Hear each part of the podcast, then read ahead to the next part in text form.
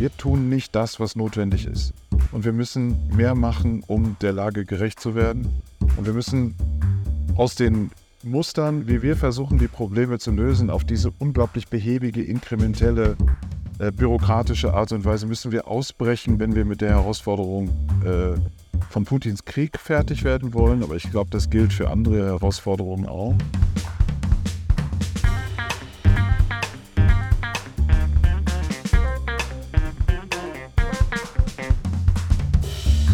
Willkommen zu Folge 87 von Erststimme.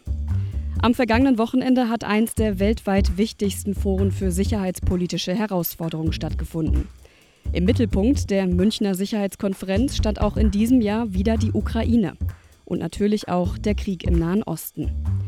In dieser Folge von Erststimme werfen wir einen Blick zurück. Was hat die Konferenz gebracht? Wie steht es um die Unterstützung für die Ukraine? Über diese und über weitere Fragen spricht Vanessa Voß mit Nico Lange. Hallo und herzlich willkommen zu einer neuen Episode von Erststimme, dem Podcast der Konrad-Adenauer-Stiftung. Heute aus München zum Ende der Münchner Sicherheitskonferenz 2024. Mein Name ist Vanessa Voß von der Universität der Bundeswehr München und unser Gast heute ist einer der führenden Verteidigungsexperten in Deutschland, Nico Lange, Senior Fellow der Münchner Sicherheitskonferenz. Davor arbeitete er für die Konrad-Adenauer-Stiftung in der Ukraine und in den USA und war Leiter des Leitungsstabes im Verteidigungsministerium unter Annegret Kamm-Karrenbauer. Heute ist Nico Lange verantwortlich für die Zeitenwende-Initiative der Stiftung, im Rahmen derer er auch den Zeitenwende-Podcast betreut. Ja, Herr Lange, am Freitag erteilte die Münchner Sicherheitskonferenz die Nachricht oder ereilte die Sicherheitskonferenz die Nachricht äh, des Todes von Alexei Nawalny. Seine Frau Julia Nawalny war dann auf der Hauptbühne hier am Freitag zu Gast. War diese Entscheidung der Mitteilung von Wladimir Putin eine Form der Begrüßung zur Münchner Sicherheitskonferenz? Und wenn ja, hat er es tatsächlich geschafft, die Aufmerksamkeit auf die Empörung zu legen, statt auf die tatsächliche Hilfe für die Ukraine? Wladimir Putin ist schon jemand, der im mentalen Krieg lebt. Also mental, naja, bei Namen mentaler Krieg ein Konzept, des KGB, der sehr genau darauf achtet, wie kann er sich in unsere Gedanken einschleichen. Ähm, insofern liegt der Gedanke nicht ganz fern, dass diese Ankündigung äh, aus Russland oder die, die Nachricht aus Russland, dass die genau zur Eröffnung der Konferenz eingetroffen ist, dass das kein absoluter Zufall war. Wir hatten eine besondere Situation dadurch, dass Julia Nawalna hierher eingeladen war und auch hier war, um auf einem Panel über die Möglichkeiten für ein besseres Russland zu sprechen. Und wir machen das ja schon seit dem letzten Jahr so, dass wir das offizielle Russland nicht einladen, aber ähm, russische Oppositionsvertreter einladen. Ich glaube, dass ähm, Julia Nawalna ja unglaubliche Stärke gezeigt hat. Ähm, also wir haben natürlich versucht, sie zu erreichen, weil wir wussten, dass sie hier ist und sie getroffen hatten gerade und ihr anzubieten, dass sie auf der Hauptbühne sprechen kann. Ähm, habe es schon beeindruckend, dass sie die Stärke hatte, das dann auch zu tun. Ist aber auch dann die richtige Antwort an das, was Putin versucht hat. Ähm, und das hat natürlich hier viele schockiert. Ähm, und gleichzeitig habe ich mir gewünscht, und das sage ich jetzt nach dem Ende der Konferenz, dass das Signal an Putin von dieser Konferenz ausgehend noch viel stärker ausfällt. Ich glaube, es war nicht stark genug. Außerdem war der ukrainische Präsident zu Gast und er hat einen ganz bedeutsamen Satz gesagt, den ich jetzt mal frei übersetze. Bitte fragen Sie die Ukraine nicht, wann der Krieg enden wird. Fragen Sie sich, warum Putin ihn immer noch fortsetzen kann.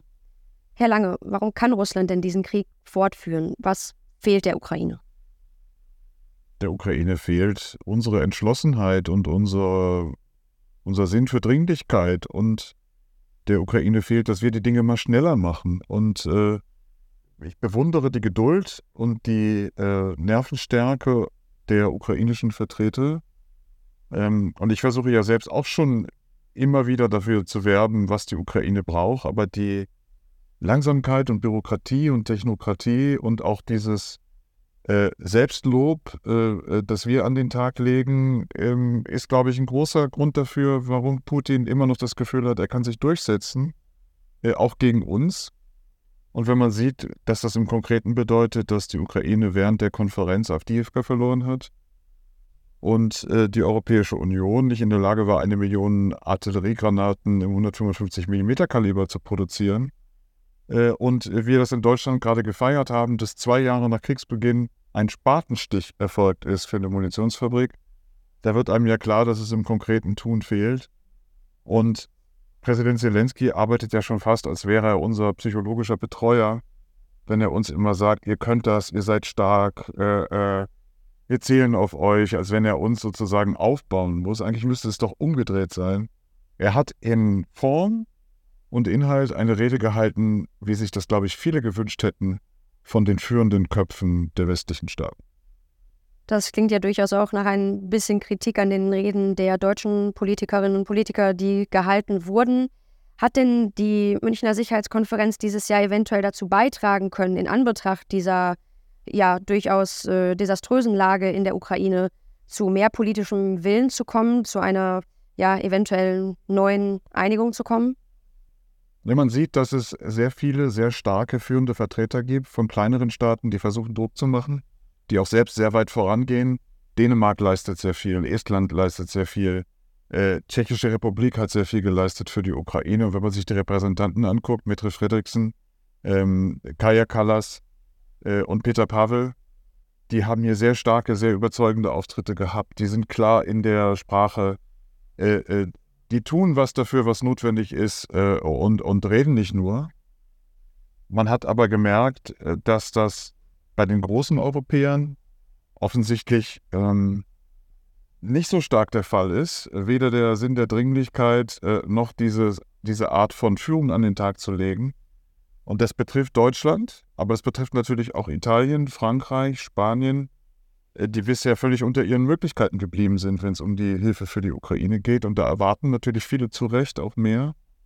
In Bezug auf Deutschland war es so, dass das schon immer wieder auch viele verwundert und überrascht, dass wir diese wichtige Konferenz haben mit 50 Staats- und Regierungschefs, 100 Ministern, ähm, dass der Ball auf dem Elfmeterpunkt liegt äh, für eine große Rede äh, des Bundeskanzlers und dass dann aber sozusagen, wenn man sich hier umhört bei den Teilnehmern und bei allen anderen, er regelmäßig sozusagen die Erwartungen deutlich unterbietet. Jetzt haben wir viel über Deutschland gesprochen. Der Eindruck der Münchner Sicherheitskonferenz vom letzten Jahr war durchaus ja auch, dass mehr Staaten des globalen Südens mit teilnehmen, dass wir in diesem Jahr deutlich mehr Vertreter auch aus diesen Regionen dabei hatten. Wie sieht die Lage denn dort aus? Gibt es dort ähm, größere Unterstützung, beziehungsweise macht sich da auch ein Unterschied zur Bundesrepublik und zum Bundeskanzler deutlich? Naja, es ist ja ein neuer Akzent, dass wir aus so vielen Regionen der Welt jetzt auch Vertreter hier bei der Münchner Sicherheitskonferenz eingeladen haben. Ähm, es geht um Staaten in Lateinamerika, Staaten in Afrika, Staaten in Asien. Ähm, jetzt ist aber natürlich auch richtig, wenn man denen eine Plattform gibt, wenn man die hier einlädt, dann sagen die nicht unbedingt Dinge, die uns gefallen. Und das hat schon auch die Dis Debatten verändert. Ich muss ehrlicherweise sagen, ich persönlich habe mich darüber geärgert, dass so vielen die Möglichkeit gegeben wurde, auf diese Art und Weise, wie es passiert ist, Israel zu kritisieren. Aber gleichzeitig ist auch richtig, man muss sich mit diesen Positionen auseinandersetzen, man muss die Argumente austauschen. Ähm, aber ich habe es auch noch nicht erlebt bei der Münchner Sicherheitskonferenz vorher. Finde es also eher ein neuer Aspekt, wenn wir zum Beispiel Republikaner einladen, die sehr kritisch sind zur Ukraine-Hilfe, dass es dann auch mal passieren kann, dass man auf der Bühne ausge ausgebuht wird, äh, ehe das einem US-Senator passiert ist. Also da gibt es ähm, vielleicht mehr Kontroverse als vorher, äh, was diesen Aspekt angeht, auf der Konferenz generell. Sie haben das Thema Israel angesprochen. Ich wollte auch noch mal auf den Nahen Osten zu sprechen kommen. Es wurde durchaus Kritik geäußert, wie Sie ja auch gesagt haben, dass Israel-Kritik recht frei auf der Bühne vorgetragen werden konnte. Ist es richtig, dass mehr Kritik an Israel als an Russland auf dieser Konferenz zu vernehmen war? Und wenn ja, warum ist das so und aus welchen Reihen kommen diese Worte? Naja, ähm, wir wissen ja, dass viele Staaten in Bezug auf Israel und Palästina andere Auffassungen haben, als es die vorherrschenden sind bei uns im Diskurs. Ähm, da muss man ja gar nicht in den globalen Süden fahren. Also man muss nur die Fernsehnachrichten in Frankreich oder in Spanien verfolgen. Da wird schon völlig anders darüber berichtet als bei uns. Und diese Kontroverse muss man dann auch aushalten, ähm, wenn dann auch äh, äh, Vertreter äh, aus Israel und Palästina dabei sind. Das war ja bei uns der Fall. Aber es gab schon so manche Situationen, wo man als äh, Teilnehmer das Gefühl hatte, eigentlich kann man das jetzt nicht so unwidersprochen hier im Raum stehen lassen. Ähm, man muss es, glaube ich, ein bisschen lernen miteinander, wie man so eine Kontroversen, so eine Kontroversen austrägt. Vielleicht war es auch ein bisschen zu harmonisch äh, in manchen Fällen in den letzten Jahren, äh, dass wir jetzt von dieser sozusagen von dieser neuen Entwicklung auch selbst wieder ein bisschen dazulernen können, wie man so eine Kontroversen auch austrägt. Aber ich wäre immer dafür, das gilt ja auch für russische Desinformation und für andere Dinge. Ähm, es gibt einfach Aussagen, die kann man nicht im Raum stehen lassen. Da muss man, da muss man widersprechen. Was ich mich auch frage, gerade in Bezug auf die Kritiker, welche Alternativen hat Israel, um die verbleibenden, überlebenden Geiseln, die es noch im Gazastreifen gibt, äh, zu retten? Natürlich spielt das zivile Leid in Gaza eine Rolle, aber welche alternativen Möglichkeiten hätte Israel und Ihrer Meinung nach, wie sollte Israel vorgehen, um eben diese Balance zwischen Befreiung der Geiseln, militärischer Zerstörung der Hamas, aber natürlich auch dem Schutz der Zivilbevölkerung gerecht zu werden? Also ich werde mich hüten, Israel irgendwelche Ratschläge zu geben, habe auch hier allen geraten, den Israelis zuzuhören, den Palästinensern zuzuhören, aber sich mit äh, wohlmeinenden Ratschlägen oder mit Ideen äh, dann doch ein bisschen zurückzuhalten. Mhm. Wir wissen nicht als Deutsche, wie das ist, von so einem Anschlag äh, und von so einer furchtbaren bestialischen Gewalt betroffen zu sein, wie Israel es erlebt hat. Wenn man das umrechnet auf Deutschland, wäre das, als wenn an einem Tag in Deutschland über 20.000 Menschen ermordet, vergewaltigt, bei lebendigem Leib verbrannt werden, Kinder ermordet werden. Äh, all diese Dinge. Ähm, schwer zu sagen, was das für einen emotionalen und politischen Zustand in der deutschen Gesellschaft hervorbringen würde. Äh, und da helfen manchmal so abstrakte, theoretische, äh, akademische, sicherheitspolitische Hinweise, glaube ich, nicht so richtig weiter. Äh, klar ist für mich, man muss die Hamas besiegen und man muss der Hamas die Möglichkeit nehmen, ähm, weiter diese Art von Angriffen auszuführen. Und das ist ein Kernproblem der Sicherheit Israels, die zu unserer Staatsräson gehört in Deutschland. Und gleichzeitig, weil die Hamas sich in der Zivilbevölkerung versteckt, weil die Hamas gezielt auch das Leid der Zivilbevölkerung fördert, und weil wir von einem urbanen Gebiet sprechen, äh, in dem das ganze äh, militärische Operieren erfolgen muss, ist das natürlich etwas, was unheimlich Leid bei Zivilbevölkerung erzeugt und auch sehr viele Opfer erzeugt, die einfach nur Opfer sind, weil sie sich dort aufhalten. Die ähm, entscheidende Frage ist für mich, wie kann eigentlich eine Ordnung danach aussehen, also wenn die, der Krieg gegen die Hamas beendet ist? Da gibt es bisher noch zu wenig Ideen und vielleicht hat München ein bisschen dazu beigetragen, da weiterzukommen, weil hier sehr viele führende Vertreter der Golfstaaten da waren aus der arabischen Welt, der König von Jordanien und andere, die alle einen Anteil haben, wenn es um eine Lösung geht. Und ähm, man muss auch klären, wer sind eigentlich die Ansprechpartner. Also das ist ja immer wohlfeil, das machen wir in Deutschland auch gerne zu sagen, oh, da muss man miteinander verhandeln. Aber für die israelische Seite ist gar nicht klar, Wer ist eigentlich auf einer palästinensischen Seite ein Ansprechpartner, mit dem man wirklich über Dinge reden kann und der auch ein Mandat hat, dann Dinge umzusetzen? Das war ja eine Schwierigkeit. Und äh, auf der israelischen Seite ist für viele Israelis zumindest klar, ähm, dass ähm, es für sie mit diesem Ministerpräsidenten nicht weitergehen kann. Und das wird ja auch zu Recht kritisiert, wenn wir dann in eine Lage kommen, wo man zumindest die Verdächtigung haben, dass der israelische Ministerpräsident auch ein Interesse haben könnte, den Krieg weiterzuführen, mhm. weil er sonst persönlich in seiner Amtsführung gefährdet wäre. Ähm, kommen wir da in eine komplizierte Gemengelage. Aber man muss sozusagen diese beiden Aspekte, wer ist Ansprechpartner auf der Seite der Palästinenser und was ist eigentlich in der israelischen Innenpolitik los und wie ist die Stellung des Ministerpräsidenten, die kann man ja nicht unberücksichtigt lassen. Sie haben gesagt, in München wurde darüber diskutiert, welche Möglichkeiten und Perspektiven es eventuell für Gaza gibt. Welche Szenarien und Optionen sehen Sie da, wie es einen danach in Gaza geben kann? Ja, es gibt da jetzt viele, die immer wieder äh, Zwei-Staaten-Lösung oder Varianten von Zwei-Staaten-Lösung auf den Tisch heben. Da kann man einerseits sagen, ja, das wird schon seit Jahrzehnten versucht und da kommt, da kommt nichts dabei raus. Und andererseits kann man auch sagen, naja, was Besseres habe ich aber auch noch nicht gehört.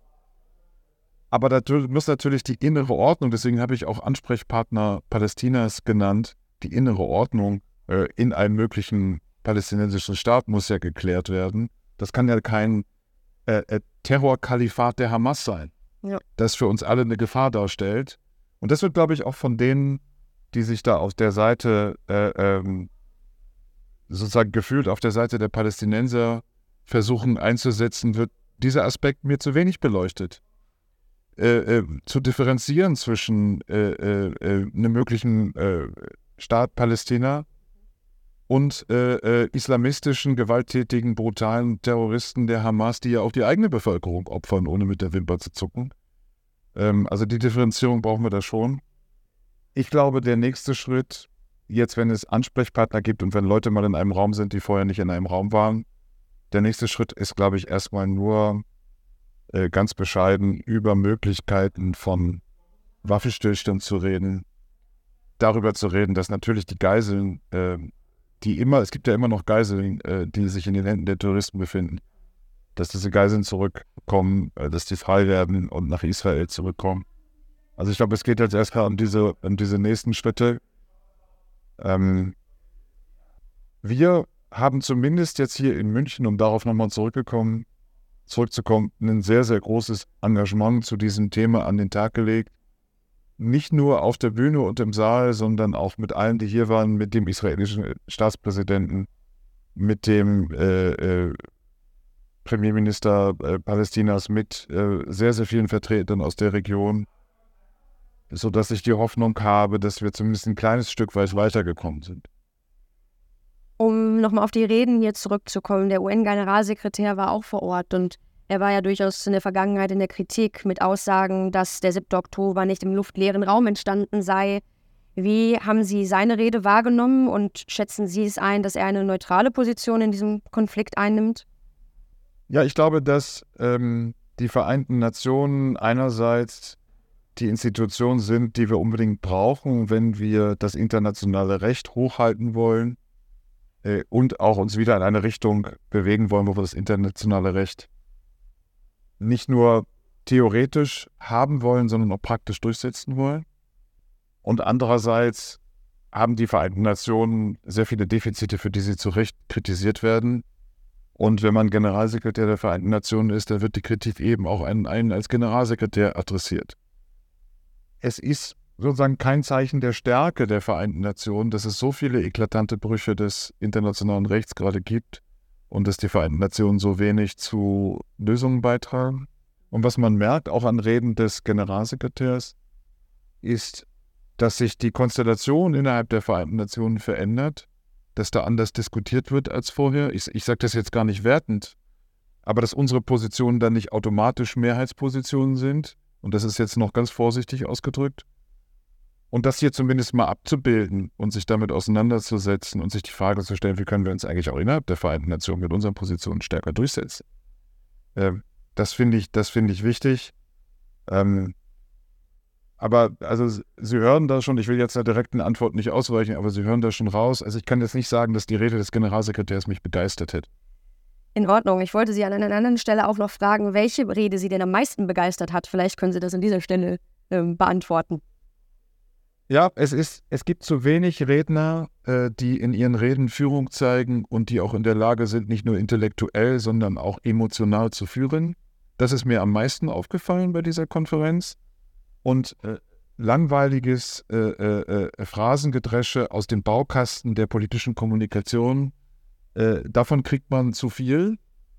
Und das ist in der Kombination mit, ich fotografiere mich selbst für meine Social-Media-Plattform, weil ich stolz bin, dass ich auf der Münchner Sicherheitskonferenz bin. Auch eine Mischung, wo ich verstehe, äh, dass das viele nervt und dass sich viele fragen, was soll das Ganze?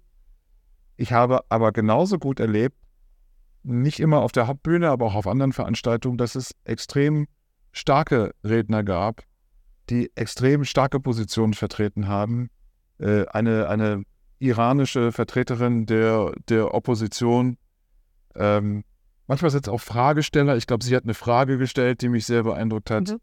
Äh, viele junge ukrainische Abgeordnete, die hier äh, ähm, äh, sich äh, völlig äh, richtig eingemischt haben und überall Fragen gestellt haben, die Leute vielleicht auch mal auf den Topf gesetzt haben und, auf de, und, und Druck gemacht haben, dass man aus diesen, aus diesen Phrasen, die Ukraine da, darf nicht verlieren und wir machen doch alles und wir haben doch schon viel getan und so, dass man da mal rauskommt und dass es mal konkreter wird. Und das ist ja dann gut für den, für den Geist dieser Konferenz, wenn solche Dinge passieren. Ich finde den, den tschechischen Präsidenten sehr überzeugend, Peter Pavel. Äh, äh, Kaya Kallas war bei allen Auftritten, die sie hier gemacht hat, sehr überzeugend. Er hat starke Dinge gesagt. Der, der ukrainische Präsident hat uns Mut zugesprochen, wo ich schon gesagt habe, umgedreht wäre noch besser. Mhm. Äh, aber der ist natürlich ein beeindruckender, ein beeindruckender Redner, aber es gab auch viele andere.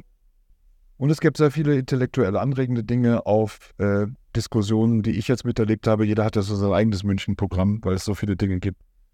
Zu technologischen Fragen, zu der Frage, wie Technologie Kriegführung verändert. Ich hatte einen längeren Austausch mit dem ukrainischen Minister für strategische Industrie, äh, Kamischin, äh, und über die Frage von, von Massenproduktion von Drohnen und von Waffensystemen in der Ukraine. Äh, und ich finde das wichtig, das ist auch meine Perspektive darauf. Man muss ja das, was man sagt, übersetzen in konkretes Tun. Und das habe ich bei solchen Leuten immer noch am besten angebunden. Ja, ich glaube, was durchaus auch hilft, ist mal auf die Side-Events zu gehen, wo vielleicht nicht der Minister, die Staatspräsidentin vor Ort ist. Bei einer Veranstaltung, der ich beigewohnt habe, war Gary Kasparov beispielsweise die ehemalige sowjetisch-russische Schachlegende. Und in dieser Funktion nicht als amtierender Politiker vor Ort zu sein, hat er durchaus klar gemacht, ähm, dass wir der Ukraine so helfen könnten, dass diese Worte, die hier, glaube ich, auf der Mainstage gebracht werden, durchaus auch Realität werden könnten. Von daher ähm, sicherlich auch interessant fürs Publikum, nach München zu kommen und an diesen öffentlichen Diskussionen teilzunehmen. Denn es ist nicht nur die Hauptbühne mit den Selfies, sondern ich glaube, die Münchner Sicherheitskonferenz ist noch viel mehr und dieser Geist hier in München, der ist ähm, überall zu spüren. Herr Lange, ich würde Sie vielleicht noch gerne fragen, Sie haben am Freitagmorgen einen Podcast aufgenommen für, die, für den Zeitenwende-Podcast und da haben Sie über Erwartungen gesprochen.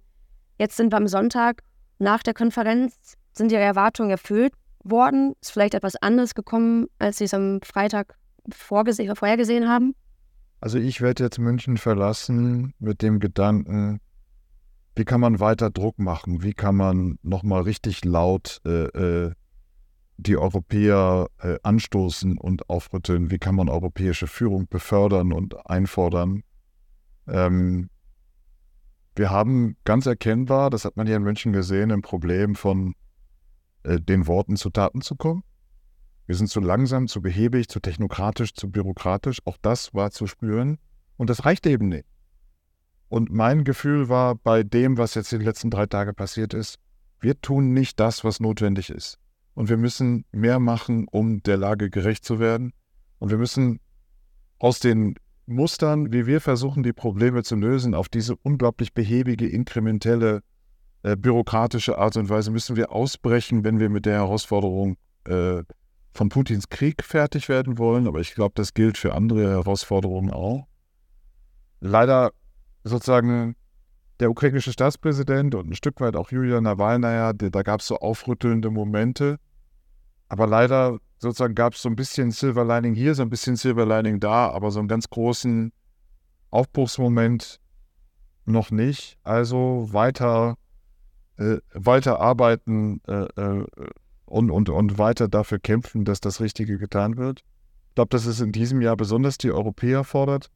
Und ich werde, glaube ich, auf der Rückfahrt im Zug das, was ich gerade so äh, ausgedrückt habe, versuchen in einen Artikel zu fassen, um gleich nachzulegen, um nicht locker zu lassen, um, um, um weiter äh, äh, für die Dringlichkeit der Situation und deswegen auch für, für der Lage angemessene Lösungen zu werben. Und da gibt es einige Punkte, die man hier aufnehmen kann. Aber da muss man noch weitergehen. Ähm, und wir als Münchner Sicherheitskonferenz werden das natürlich auch machen. Also wir sind mit Zeitenwende und Tour weiter auf Tour. Wir wollen mit einer Veranstaltung in die Ukraine gehen in, in diesem Jahr. Wir werden die Dis Diskussionen weiter befördern. Und ähm, diese Plattform ist wichtig. Es waren 50 Staats- und Regierungschefs hier, 100 Minister, ähm, Vertreter aus sehr, sehr vielen Staaten der Welt. Äh, das hat schon eine globale Bedeutung. Ähm, und vielleicht als letzter Punkt, was man mit Händen greifen kann, ist, dass Technologiefragen und Industriefragen Teil der Politik sind und dass man die Dinge stärker zusammenbringen muss. Und ein strategisches Herangehen an Technologien und Industrie, das ist etwas, das wir, glaube ich, erstmal nochmal wieder erlernen müssen. Aber man muss das, wenn es um Krieg und Frieden geht, muss man das, glaube ich, noch stärker als vorher mitdenken. Herzlichen Dank. Ich glaube, der Eindruck der Bevölkerung ist durchaus, dass wir immer mehr Krisen haben. Der Bericht der diesjährigen Münchner Sicherheitskonferenz heißt Lose, Lose, ja. Und ähm, wir haben in diesem Podcast über die Ukraine, über Israel gesprochen, aber das sind ja bei weitem noch nicht alle Krisenlagen der Welt. Von daher hoffen wir, dass die Münchner Sicherheitskonferenz, die politischen Stiftungen insgesamt ja der Diskurs dazu beitragen kann, dass wir äh, uns stärker für Sicherheit interessieren, dass wir stärker verstehen, dass wir auch als Gesellschaft daran teilhaben müssen, Zeitenwende zu gestalten und eben diese Unterstützungsleistungen auch nachhaltig bringen zu können. Ich danke Ihnen sehr für die, äh, das Interview hier mit uns, mit dem Erststimme-Podcast und äh, wünsche Ihnen alles Gute auf der Zugfahrt und hoffentlich auch einen ja, guten Artikel, der durchaus auch immer mehr Durchschlagkraft hat und äh, uns vielleicht auch weiter zum Denken anregt. Ich schicke Ihnen den dann zum Lesen. Wunderbar, kommt direkt Danke. mit dazu. Bis bald. Dankeschön.